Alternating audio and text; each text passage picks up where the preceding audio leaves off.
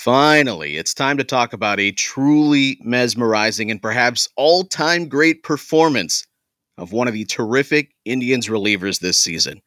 And after we're done talking about Anthony Gose, we'll also discuss Emmanuel Clase. You're listening to the Selby is Godcast with Zack Meisel and TJ Zuppe. Fly ball, deep right field.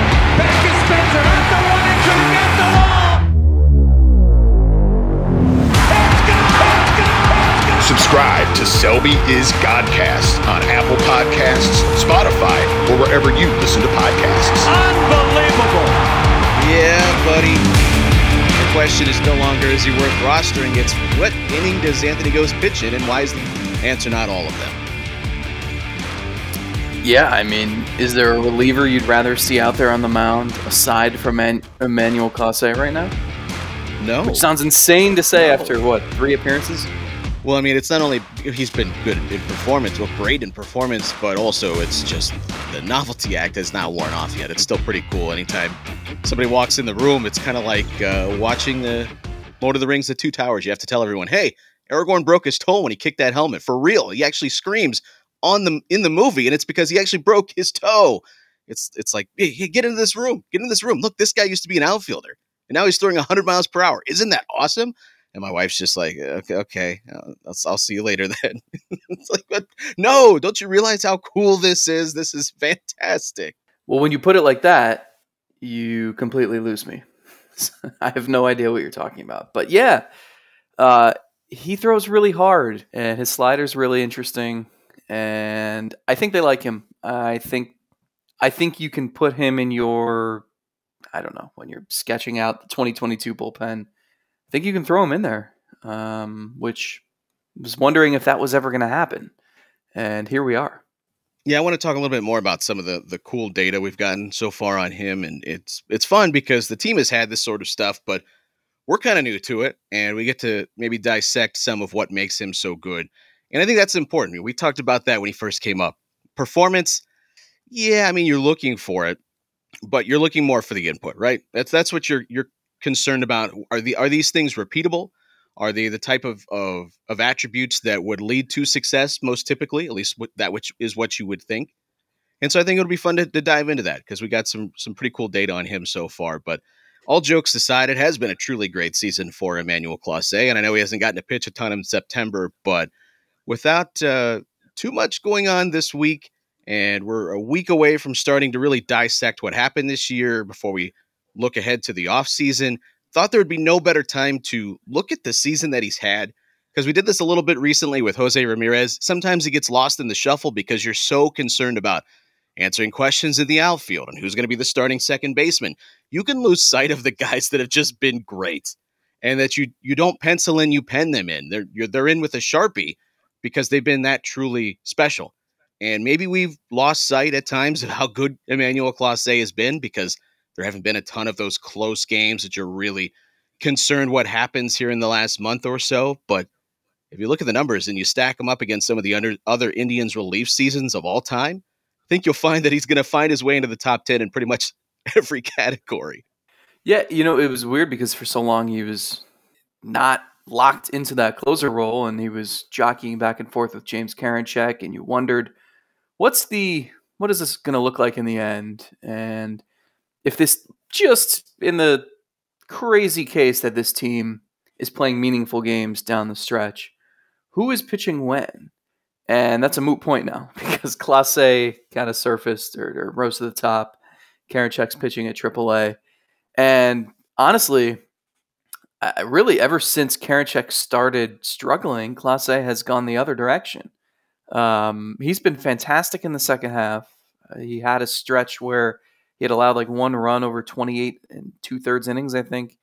Um, and you're right. I mean, if you're thinking of the best relief seasons in team history, you're thinking of names like Cody Allen, Andrew Miller, Jose Mesa, Doug Jones is on there a couple times.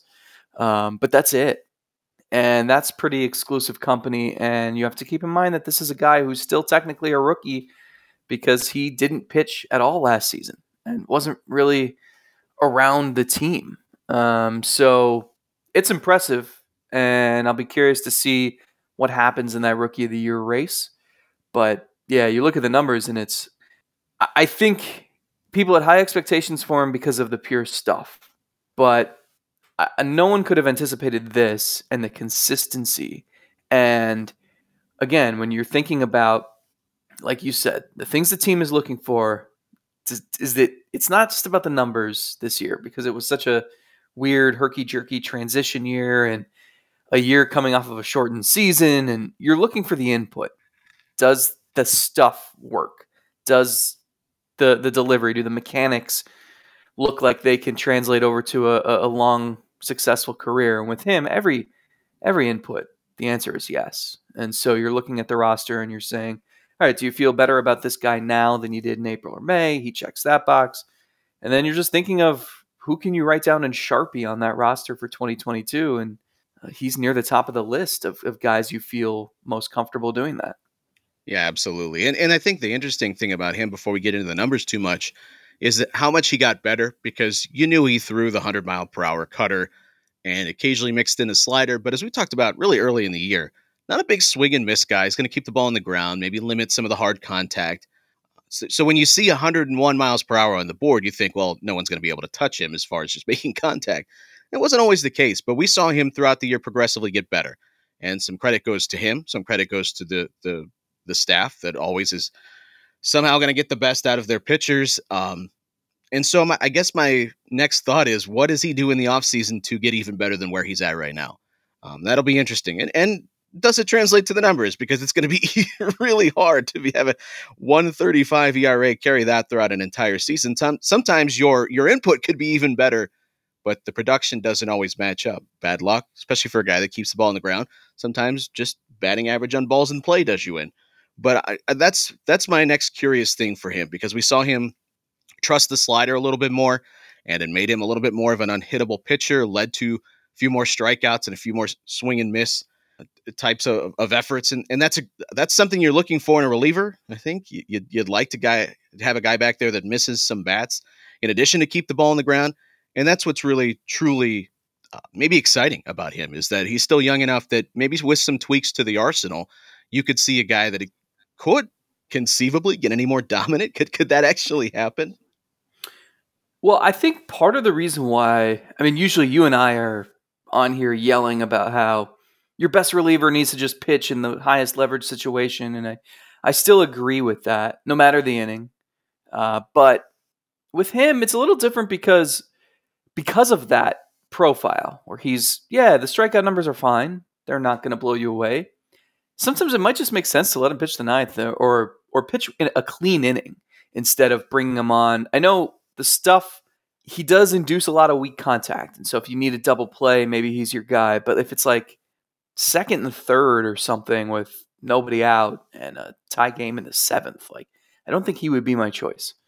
And so I think it's almost okay that they're just saying he's our closer. He's going to pitch the ninth. I, I, honestly like don't even have a huge issue with that. I think there again I, there are some circumstances when it makes sense to use him earlier, but I mean you said it. I mean the, the pitches have such m- movement, and ever since he started going to the slider more midseason, I think it's just made it so that hitters can't just sit on that 101 mile an hour heat. I mean, I, he's thrown 444 pitches at 100 miles an hour or faster this season. And that's more than twice as many as anybody else. Jose Alvarado of the Phillies is second at 206. And so 44.3% of his pitches have been 100 miles an hour or more. And like that's that's impressive, but it also just depends on pitch usage. Um, I mean, he's far and away better. Like, there's a lot of guys in like the 0.5% range to 2% range. And then there's like a handful of guys above that, and that's it. And he's at 44% of his pitches. But obviously, that depends on how much you're using your slider. If he just wanted to go cutter every pitch, that'd be a lot higher. But the thing that's impressive, I mean, he has such a good baseline, a good foundation, because you can't lift that cutter. Like you're not. I think he's given up two home runs this season, so you're not going to be able to put the ball in the air. You're not going to be able to to hit it very hard because it's coming in on your hands or it's tailing away at 101, 102. So there's not much you can do if you're a hitter, and that's why it's when you've seen him run into trouble, it's like three bloop hits and a an error, a, an infield single or something. Like it takes a lot of wackiness to scratch across a run against him. So that's a good baseline to have. If he can add more swing and miss and, and elevate that strikeout rate, that's great. But I mean, he's obviously proven mighty successful with with the way he's approached things this season. So if you look at it, and I know FIP isn't always the best way to evaluate a pitcher, and you get noise in anything you're going to do. Even if you're looking at ERA for a reliever, I mean, sometimes that's it's so misleading. But it's it's kind of all we have to go on, at least when you're looking at wins above replacement at Fangraphs, where a lot of that is going to be based on the the elements that a pitcher can control. How often are you striking somebody out? How often are you walking a guy? What about the home runs? And you take all that into account, and it helps come up with that. It's a big part of the the WAR formula at Fangraphs. So if you use that, and we looked back through, I, I I set the parameters back to the 80s because you're going further back than that. And trying to separate relievers. I mean, I'm already getting a, a Dan Spillner season spilling in, if you will, at 133 and two thirds relief innings in 1982. Hey, you got a problem with Dan Spillner? I don't. Yeah, that's with his six strikeouts per nine innings. He had the the volume of innings. Yeah, he won 12 games coming out of the bullpen, 21 saves, 65 games, he lost 10. 33 and two thirds innings with a 249 ERA. You shouldn't be ripping the random that. inning of the day. no, not yet. Um, so that was worth 2.6 wins above replacement according to Fangraphs. But I, I, looked it up. I went back, and if you go back to 1988, that's where Doug Jones ranks first in wins above replacement Indians relief seasons. And he had a, a 3.7 WAR, saved 37 games in 51 appearances in 83rd, 83 and a third innings. And the, the reason why it gets a little bit difficult is because even in that season, you, you had more multiple innings. It, it became a little bit of a different animal once you got into the 90s and then certainly past that. So that's as far back as I went. And that Doug Jones season ranks first. We've talked about the two, 2007 Rafael Betancourt season. But if you go back through this season so far for Clase with a week to go, he's at ninth with a 2.1 wins above replacement. Now, some of that he's going to be hurt, but he doesn't have the healthy strikeout totals that you know Cody Allen had in his heyday, um, and there were some instances where you know Doug Jones continues to rank highly because he got tons of volume. But you look at this season, I think you once you kind of factor everything in, and maybe you subtract some of the the performances from a reliever that was asked to do different things in the '80s. Would you say this is a top? Are we nearing top five all time Indians relief season? Yeah, I, I, just think the role of reliever has changed so much over the years, as you touched on. So I, I almost think we should just limit this to like the last thirty years, maybe. Like I, I hate just eliminating three Doug Jones seasons because he was a good pitcher. He was very yeah, effective. He was very good. Um, but it's just a little different. Uh, I mean, the strikeout rate is different. I mean, it, it's weird that he's got you're right. Like the volume plays such a role in this because there was a year where he had 91 innings, and you look at the ERA and it's 315, and strikeout rate he struck out eight guys per night. Like it's not doesn't look great on paper. Um, and that was only 49 appearances. He was pitching two innings at a time, so it's just so different. Um, but if you so if we look at like the last, I guess you could say the wild card era, maybe um, since or since like the players strike in '94, like I mean, Clase is, is tied in war with Jose Mesa and that always seems like the best relief year of all time in franchise history, just because he didn't give up runs. He just was a machine, automatic at racking up saves. Uh, he had a 113 ERA that year, and they're right behind Andrew Miller in 2017, who is just another species. So, yeah, I mean, it, it's definitely top five, right? Betancourt, Allen, Miller, Mesa, Clase. Yeah, I, I that's probably where I would rank it. Yeah, I was, and I was having trouble with trying to decide what to do with those Doug Jones seasons because it was a it was a different a different role certainly. But if you look at let let's just say pure run prevention, the ERA, it's the second best Indians relief season as far as what Fangraphs would consider qualified relief seasons dating back to that period. You had the Jose Mesa with the 1.13 as you touched on, and then Emmanuel Clase with a 1.35 better than Wait, Miller, keep going, better than Betancourt, better than Dan Otero. Uh huh. He had a, a, really good 2016 season. I know that gets kind of lost, but he was really good. In 2016. And so you may be thinking, well, 95, 2021, completely different eras of baseball, right? True. So that's why you have ERA minus. You can go back through and compare it to what the league average was at that point and see if it's more special, less special, somewhere on par. Jose Mesa's 1995 season, the ERA minus was 24.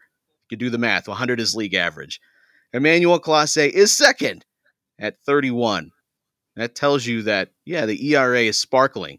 And compared to the league, it's equally as sparkling. Uh, if you're looking at pure run prevention from an ERA standpoint, and I know errors are factored in, so uh, yeah, that gets a little murky at times. But as as far as just purely keeping runs off the board at the rate of innings that you're pitching, Emmanuel Clase is the second best Indians relief season among qualified relievers at Fangraphs. Pretty special. Yeah, and I think there's a bigger picture take here, which is you have him under control through 2026, right? No, So here we got- go. You can't even just appreciate the good season we have to be thinking about. How long he's going to be here until he gets traded. Thanks, Zack. That's not where I was going. Debbie Downer. uh, you have this guy for five more seasons if you want him, and that's there's a lot of value there, and you acquired that value. And look, we ragged on the Kluber trade for a couple different reasons at the time. Um, a lot of it because of the timing of the trade and not capitalizing on Kluber's value and not making the most of the situation, uh, just team wide, as it appeared that team was running out of chances to make a run at a title. Um, but you got Clase for an inning of Corey Kluber, and it's pretty remarkable. Um, just in terms of how those two careers have gone since that trade. So it's it's definitely a good thing. I mean, relievers are volatile. You you can't I can't guarantee you Clase is going to have a 135 ERA for the next five seasons.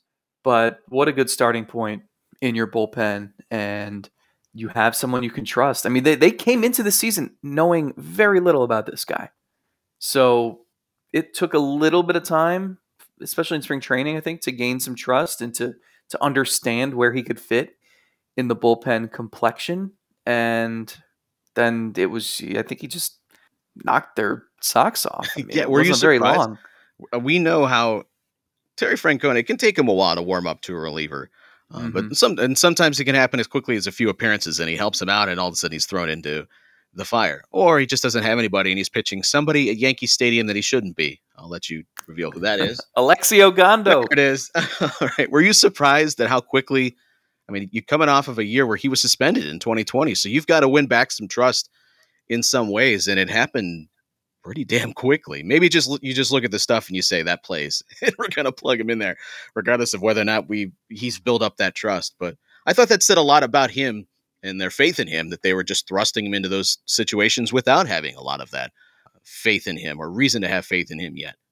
Yeah, I think you're totally right. I think you. I mean, they saw it in spring training of 2020 a little bit. He was kind of inconsistent. Um, I think there were some questions about maybe the. I don't want to say work ethic necessarily, but just how how invested are you in in being an elite reliever because you've got this amazing pitch. So can you build an arsenal around it? Can you make it as effective as it can be? And then he got hurt that spring, and then it was the pandemic, and then he got suspended. So uh, there was just a lot of unknowns, and I think he came to spring training. I mean, he worked at the Arizona complex a little bit last fall. Um, I think that was a big step, and then this spring, I think he was just, I think, like you said, I mean, he, okay, that's going to be hard enough for guys to hit. So let's let's start there. You can pitch in some higher leverage situations. I think they went into the season trusting Karinchak more, wanting Nick Wittgren to be part of that back end brigade. Um, you know, the guy that was lost in the in the shuffle, kind of because of Clase's quick ascension, was Phil Maton, who went from pitching in like the eighth inning to relieving Logan Allen in the second inning every night. Uh, but yeah, I mean, it didn't take long for for him to grow, and and you've seen the repertoire evolve throughout the season with that slider. Which I mean, who else throws a 94 mile an hour slider? By the way, it's just insane. Maybe ghosts, but yeah, it, it's it's That's about it. it's it's just been such a necessary development throughout the season, and they go into next year not having to worry about who is the anchor of that bullpen. Are you ready to relive the 10 worst FIP seasons from relievers going back to 1994? Are you ready? Let's do it. Why are we like this? Why are we the way that we are? we can't just. Are we including position players pitching? No, no. This is a this is qualified leaderboards here. Uh, okay. because I see two, David Murphy in 2015 had a FIP of 60. Hey, that guy once performed with two baseballs on the field. Okay, so let, let's cut him a little bit of slack. The worst FIP season, according to Fangraphs, since 1994 in the Cleveland Indians bullpen belongs to. Wait, should I go in reverse order or worst to 10th? Let's go with 10th to first. Okay. 10th. In 10th place, the 1999 season of Steve Reed with a 4.93 FIP. In ninth place, 2006, Fernando Cabrera. I thought he was going to be so good. What happened? Yeah, that didn't work out. 501 with the FIP there. Number eight, 2013, Chris Perez. Woof. Wow.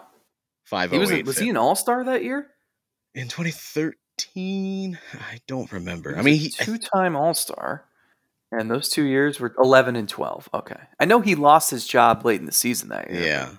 and went on a media ban. Yeah, that was all bad. All right. Uh, in seventh place, 1997. Uh, the poor guy was so good in his Indians career. Doesn't get the credit he deserves, but it's Eric Plunk.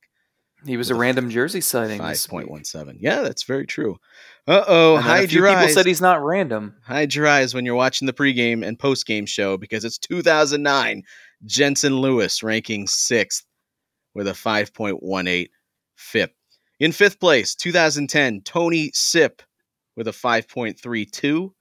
Wait, what was Sipp's FIP? Sipp's FIP was 5.32. And what trade was he included in? The Trevor Bauer, Often Shin gets, Choo, often gets forgotten. Bryan Shaw, So, Matt Albers, Kind of because of Tony Jason Sip, Donald. you have uh, Franmil Reyes. Kind of. Uh, number Yeah, four, Sure.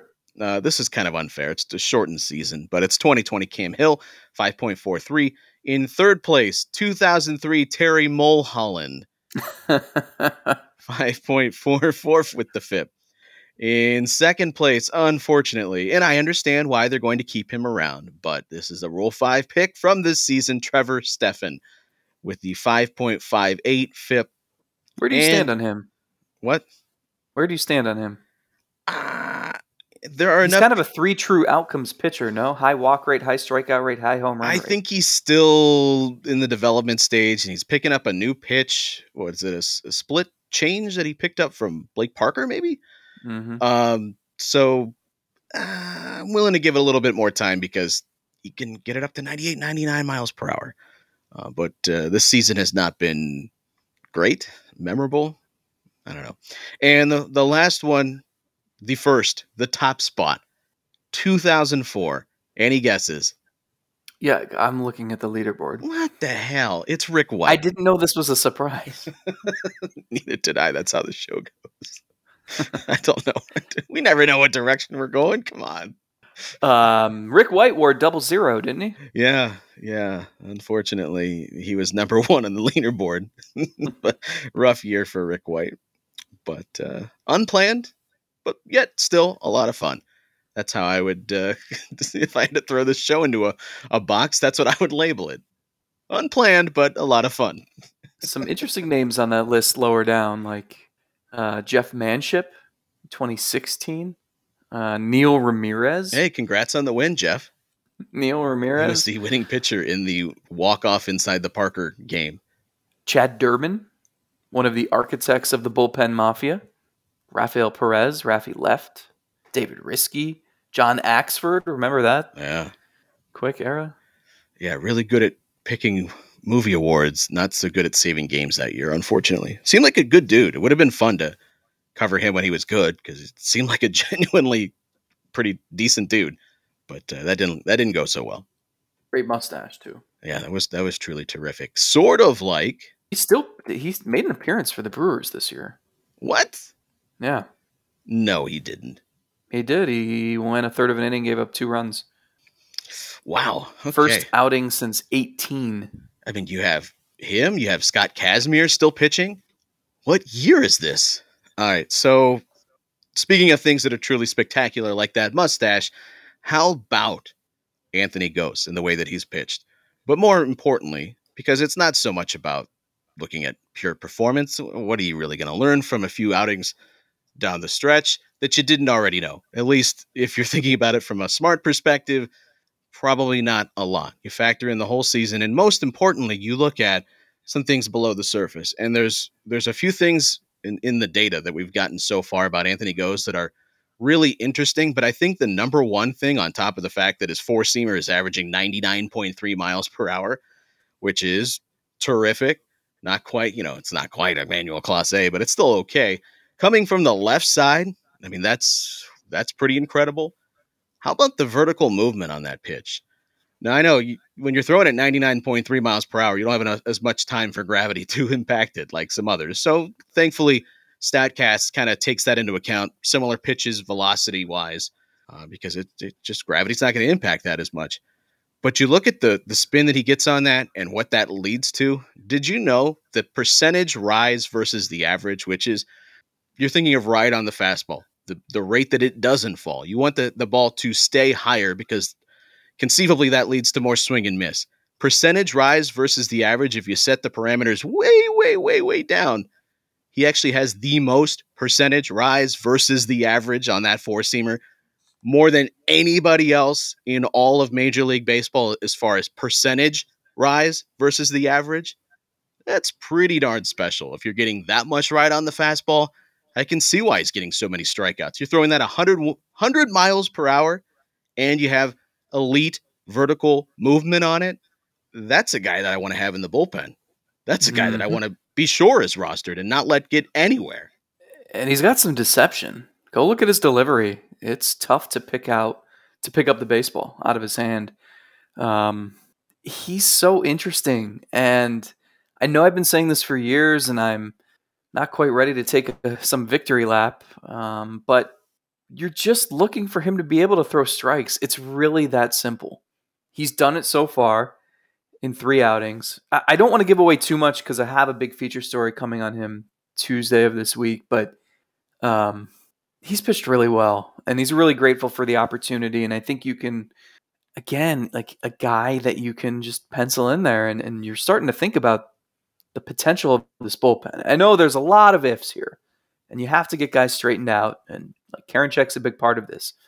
But those three pitching in succession, I mean, that's Yeah, it's that's a hell dream. of a way to start. it's easy to dream.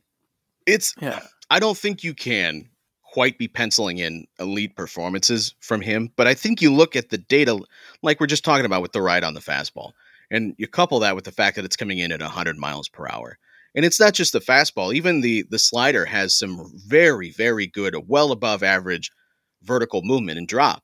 And if you're thinking about it, you want to have a pitch that drops a lot compared to a fastball that stays up. That seems like a pretty good combination.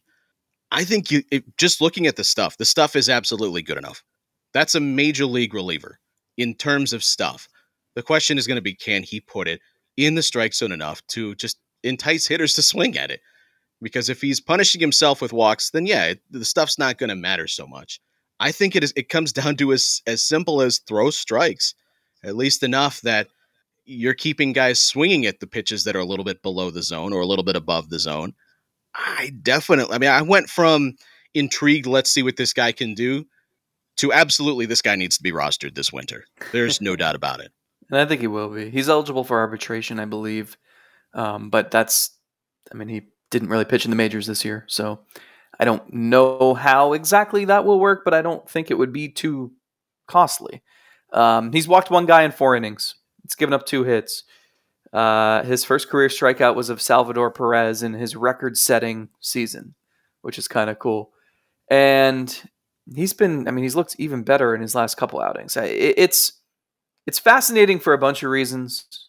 I think he, the key with him is going to be kind of like Clase. At what point do you need to start mixing in the slider more because guys are going to sit fastball, but you'll you'll cross that bridge and you'll make adjustments. And this is this is a long process, and he's not at the finish line yet. You're going to have to adapt to major league hitters once they start to see you a little more. That probably won't happen until next year. It's kind of like Karinchak. Remember, he came up in September of 2019, looked good for like five or six appearances, and then the next year you have some ups and downs, and you just you're going to have to make adjustments as you go.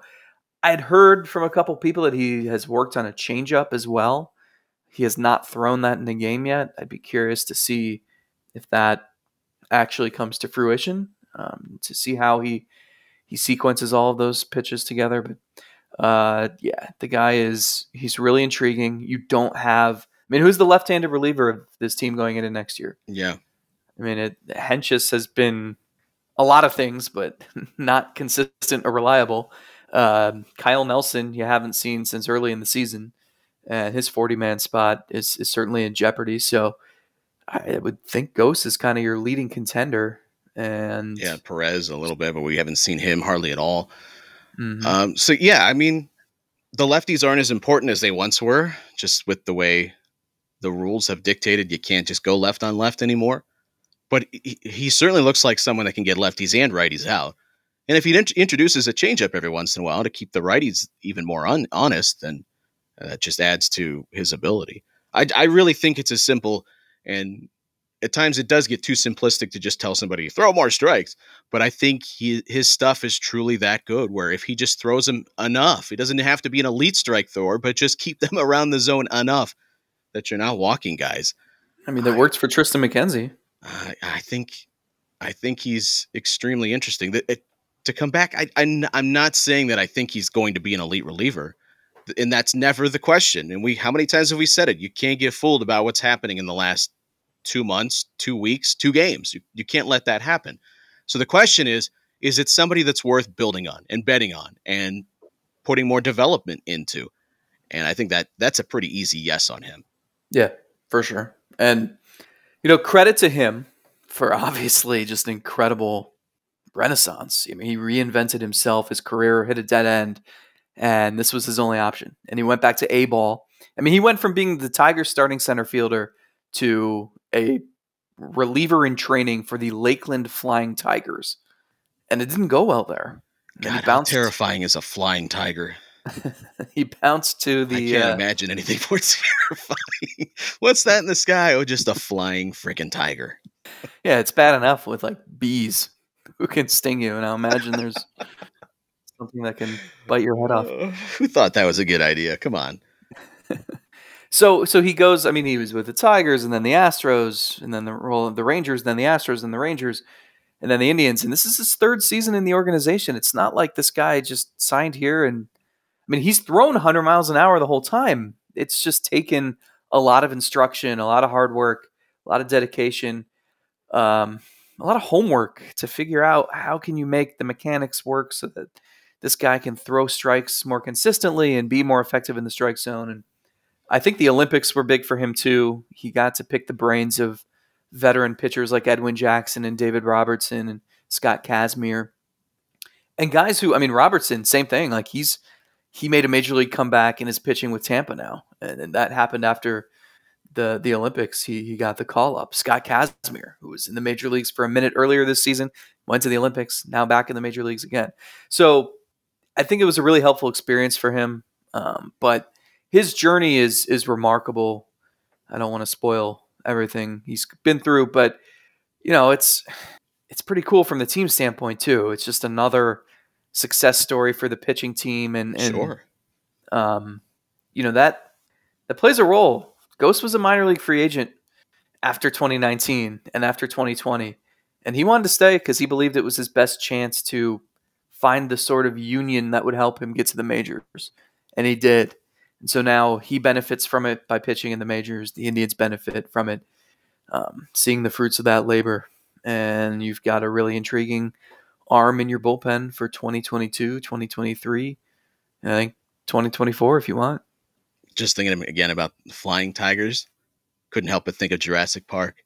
Your scientists were so preoccupied with whether or not they could, they didn't stop to think about if they should. I'm really curious though with with Gose. I watched Hey, that a few weeks ago. you, you understand that reference. I'm curious with Gose too because I, th- I think a lot of times we think of it. Um, we're all guilty of this. A guy gets to the major leagues and it's like, haha, he's arrived. The work only just beg- begins for a lot of, of players. And you know we've we've ripped on the development side for hitters and, and lack of development. You know what what's the next thing for him? We were talking about that with Clase. You know, can he maybe add to the shape of a slider to make it better? And that I don't know that. I'm just asking that question. But those are the of sorts of things that people that work with the data and the coaches and the development team think about with their pitchers, and it has worked so beautifully. And and so I think of Gose, you know, once he's been in the minor league system, so it's not like they're unfamiliar or they weren't all on the same page with development. But once you get in front of the major league coaches, what sort of tweaks happen with him that could push him even more over the finish line to make him more of a finished product? I think that's intriguing because just because what you're seeing now with the fastball that has the elite ride, uh, you know, a slider that has some pretty good vertical drop, what's next for him? What what what's that next development step for him that takes him from being an intriguing prospect to maybe a guy that pitches once the game is decided to actually somebody that you want with the game on the line. And I, I think it's fascinating. What's the next step for him? We see this with so many young pitchers that they get their hands on. What's next? What are they going to be doing with him in the offseason to make him more of a complete product? It's a good question. Maybe he gets back in the outfield. And then you can just pinball Sure. him between the mound and the outfield. Imagine if he and Ohtani were on the same team and you could just switch them back and forth. Sure.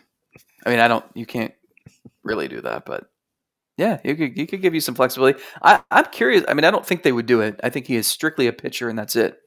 But can you imagine him as like a, this, this team steals bases as well as any other team in the major leagues. Can you imagine him, you know, especially in like a National League park, pinch running and then pitching or something like that? Yeah, I made the and, and this was a joke at the time, but I mean this is something to think about. He was uh let's see as I pull this up, the hitting side. In his career, he walked away with a career WRC plus of 81. That forced him to walk away from being an outfielder and convert to pitcher.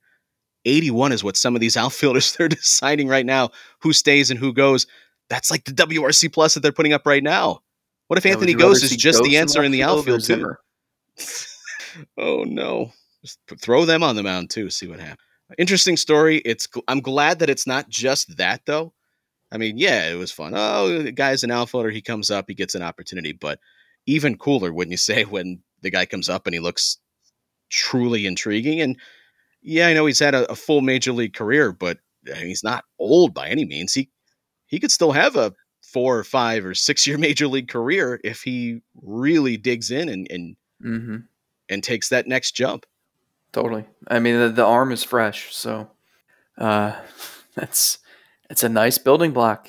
I keep thinking about that bullpen, and they're going to need to add to it, and they're going to need to figure out if any of these guys who won't crack the rotation should be in the bullpen. But again, you have a really good foundation out there, or the makings of a really good foundation.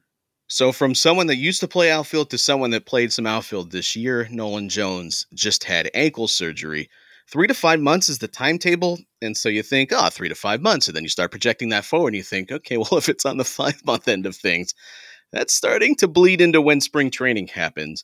So, where is the organization on that? I know they're going to paint a rosy picture. Oh, he's going to, eh, we're expecting him to be ready for spring training. But realistically, is, you know, my first initial thought is, does this push him into territory where we're not even realistically thinking about him until I don't know June or July of next year. Yeah, because my sense would be that sure he could be ready for spring training, but he would still be a little bit behind because they wouldn't want to rush him. I mean, I don't think he's going to be playing in the first Cactus League game. So, and you, I mean, I think that's okay. It's not like like he didn't have a great season at AAA. I think it's almost better if he's starting in Columbus and you need him to force his way onto the roster, which, as we've talked about. So that's probably the case, and it also allows you to maybe that's not uh, hamstring you, and and because maybe you were thinking, oh well, if we can't get this guy in free agency or in a trade, well, we do have Nolan Jones here, um, so he could be an option. No, well, now that's not something that's going to be on your mind. potentially. So I, I think it, it maybe frees you up to do some other things, and and you can you can just pencil him in for mid-season or really just it's again it's it's and it's how he's approaching it too. I mean, I talked to him for a while a couple weeks ago, right before the surgery, and he said he said I've got to prove that I'm one of the best players in in AAA before I can get that promotion. So why not just let that happen? And you can kind of see where your roster falls and whether he comes up Uh, to play third base, first base, right field. You've got some options there. Yeah, I, my biggest concern is, and concern's probably too strong of a word, but I can't think of a better one. What does he miss out on this offseason when he's rehabbing? You know, we talked about, and it's a different situation, but I think similar thought process. They wanted to get Shane Bieber and Aaron Civale back because they wanted them to just focus on the offseason. Like they just went through a full season. The arm is in shape. You don't have to build it back up to then have a down period. No, they just go into the offseason and try to be as normal as possible. For Nolan Jones, it's not going to be the case. He's not going to be able to focus on maybe some of the, the things on the hitting side that they would have liked to in a, normal offseason. So I, I guess that's my only, maybe not the only, but one of my biggest concerns with him is, you know, what what does he miss out on this winter that otherwise he would have been capable of doing? Yeah, that's a good question.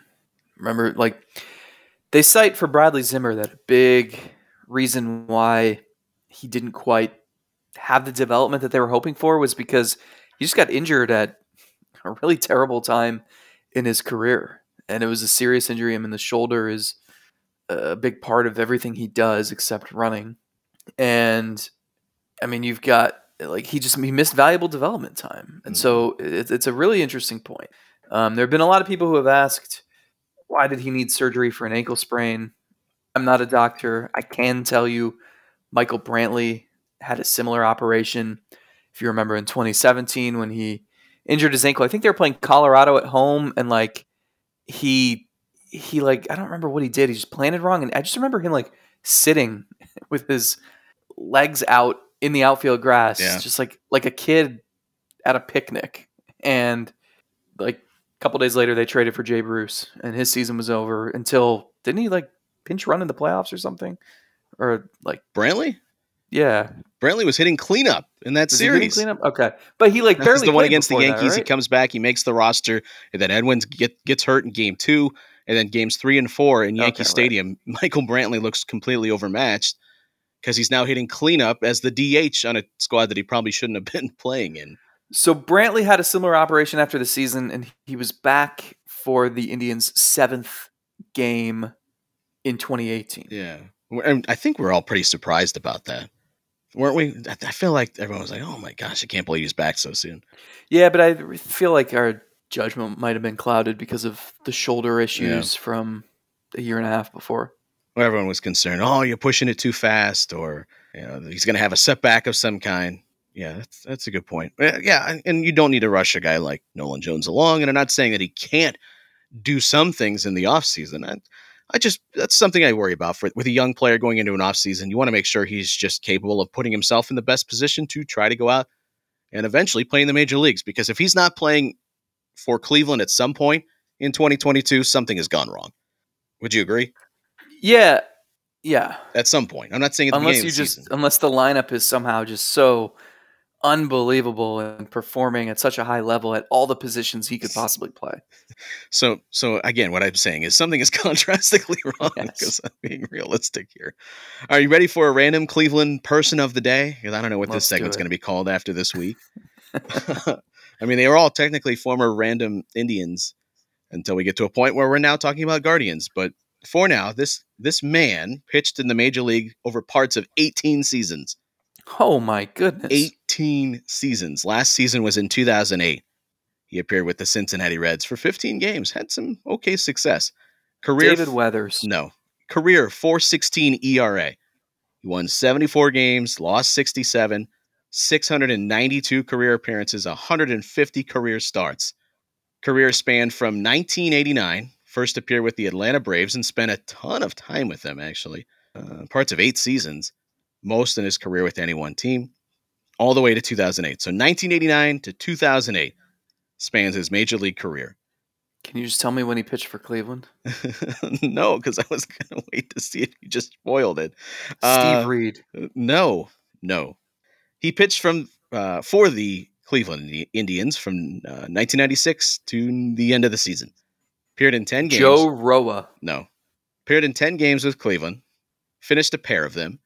He had a 309 ERA. Pitched 11 and two thirds innings. Allowed 10 hits, four runs, home run, three walks, seven punch outs, 386 FIP in those 10 appearances in 1996. Oh man, I I was like seven years old, man. I wasn't paying attention to the roster. Oh wow. Okay. Uh, in his major league career, spent eight years with Atlanta, five seasons with Cincinnati, two years with St. Louis, one with Colorado, one with Boston, one with the Chicago Cubs, one with Anaheim, one with Cleveland, one with Baltimore. It seems like someone who pitched for this long in the major league should be easy to guess. Uh, I mean, you'll be mad once I reveal it if you don't guess it. Great. How did they acquire him? Uh, in a trade, if I tell you the Hmm. trade, you'll probably remember who it is. Left-handed pitcher was acquired from the Baltimore Orioles. this is frustrating. Was traded for a Hall of Famer. This usually doesn't happen to me. Traded for a Hall of Famer. Hall of Famer for Yeah. Jeff Kent. No. Was he? Wait, Jeff Kent is he even a Hall no, of Famer? no. Uh, traded for a Hall of Famer. Who? Yeah. Ninety six. Eddie Murray.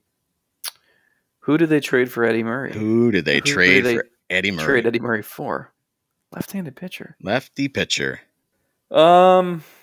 Oh, how about this? In his career, he was traded for at one point Joe Borowski. That's really exciting. They had Assenmacher. Why do they need another lefty? They just need any innings. Uh, I think that was more just trying to get anything for Eddie Murray because the relationship seemed to have soured. I got nothing. What's his middle name? His middle name is Franklin, and he was born in Dublin, Ohio. Wow. Went to Dublin High School. Who? How did they? How did First did he round Just leave his. June amateur draft in 1986. Did he Fifth just round leave pick, as a free agent? Overall pick.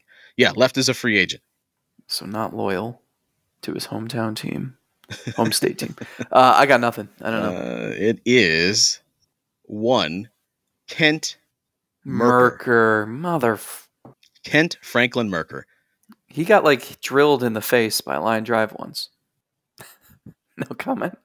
I was actually just pulling up his Wikipedia, seeing, seeing uh, what I could learn.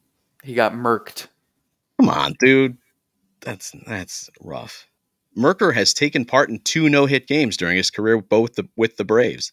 September 11th, 1991, against the San Diego Padres, a combined effort between Mercker, who pitched six innings as the starter, Mark Wohlers, who pitched the seventh and eighth innings, and Alejandro Alejandro Pena, who pitched the ninth.